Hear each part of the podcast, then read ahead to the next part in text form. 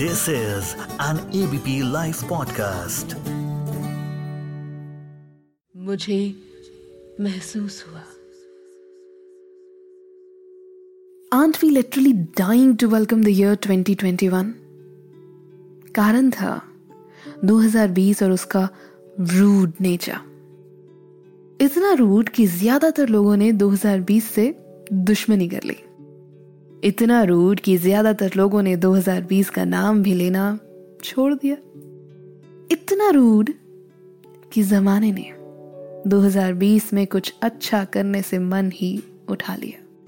इतना रूड कि कब 2021 आएगा ये कहना जून में ही शुरू कर दिया था।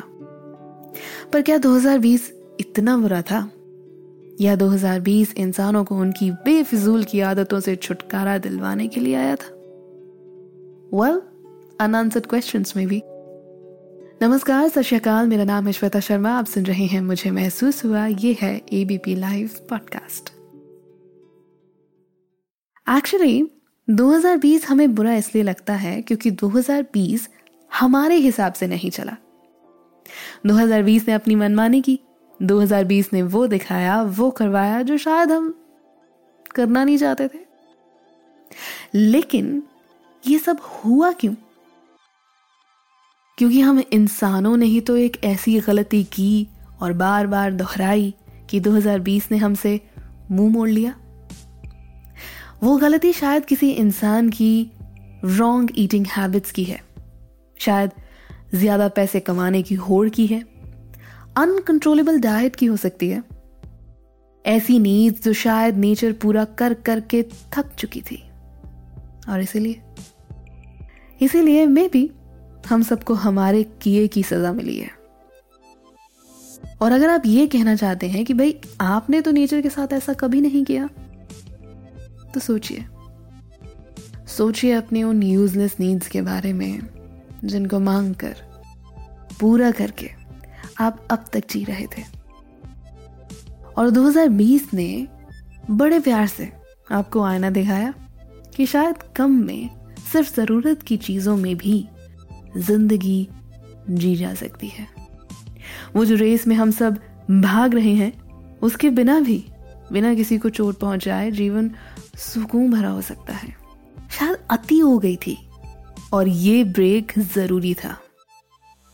लेकिन क्या हम 2020 के खत्म होते ही उसे पूरी तरह भुलाना चाहेंगे? क्या हम 2020 को हमेशा एक लेसन की तरह नहीं लेना चाहेंगे?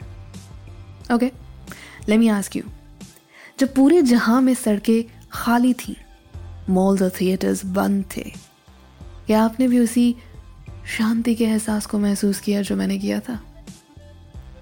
क्या नीले आसमां की तस्वीरें आपने भी ली थी और #NoPollution लिखा था? क्या आपने भी अलग अलग तरह की बर्ड्स को अपने टेरेस पर चहचहाते हुए देखा था? अगर हाँ, तो भाई 2020 ने गलत क्या किया? इनफैक्ट धरती को थोड़ा सांस लेने में मदद कर दी।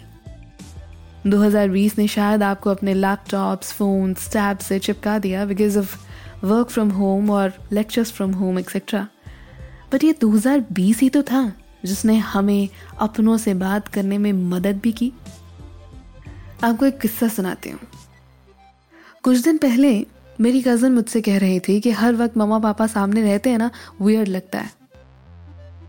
एक्चुअली वियर्ड ये है कि हमें मम्मा पापा आंखों के सामने रहें, ये वियर्ड लगता है। I mean, what's wrong in that? In fact ऐसा ही तो था ना पहले। उनसे पूछो जो पढ़ाई के लिए, नौकरी के लिए अपने घर, अपने गांव नहीं रह पाते, तो अगर घर जा पाए तो 2020 ने बुरा क्या किया? So today I'm going to tell you what I learned from 2020 and what all I'll do in 2021 ताकि फिर से कभी एक और 2020 हमें ना मिले। 2021 में मैं पहले कदम के साथ ही ये प्रण लूंगी कि वापस 2019 की तरह ना जीऊं। सभी गलत आदतें भुलाकर आसपास वालों के लिए जीऊं। इनमें सिर्फ इंसान ही नहीं, जानवर, पक्षी और पेड़ पौधे भी शामिल हैं। 2021 में सिर्फ जरूरत के हिसाब से पैर फैलाऊं और किसी भी अननेसेसरी रेस में ना दौड़ूं। खर्चा करूं लेकिन बेहिसाब नहीं, इस्तेमाल करूं लेकिन एक्सप्लॉइट नहीं।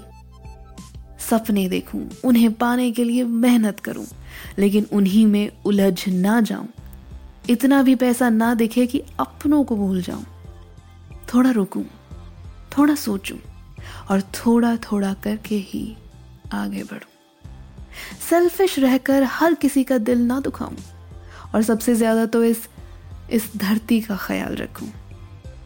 गाड़ी की खिड़की से कभी भी कचरा बाहर सड़क पर नहीं फेंका, लेकिन अब कोशिश होगी कि प्लास्टिक का इस्तेमाल भी कम करूं। घर संवारूं, अपनी मुसीबतों से लड़ूं, अपनी ग्रोथ करूं और दूसरों के मसलों से अपनी नाक को ना बाहर रखूं, लेकिन उनकी मदद के लिए हमेशा तैयार रहूं। जीऊं और जीने दूं। अगर 2020 जैसे झटके के बाद भी हम सब नहीं सीखे ना, तो न जाने अगला झटका और कितना बड़ा होगा। न जाने अगली बार हम बच भी पाएंगे या नहीं। न जाने आपसे मैं ऐसी बातें कर भी पाऊंगी या नहीं। तो इसीलिए इस बात पर ध्यान दूंगी कि 2020 के अच्छे बदलाव को अपनाऊं और फिर से वैसे ही गलत तरीके से ना जीऊं।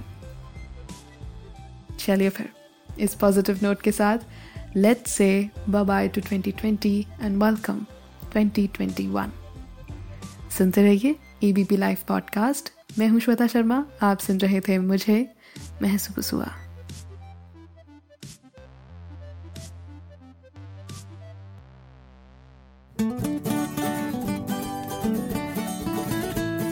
This is an ABP Life Podcast.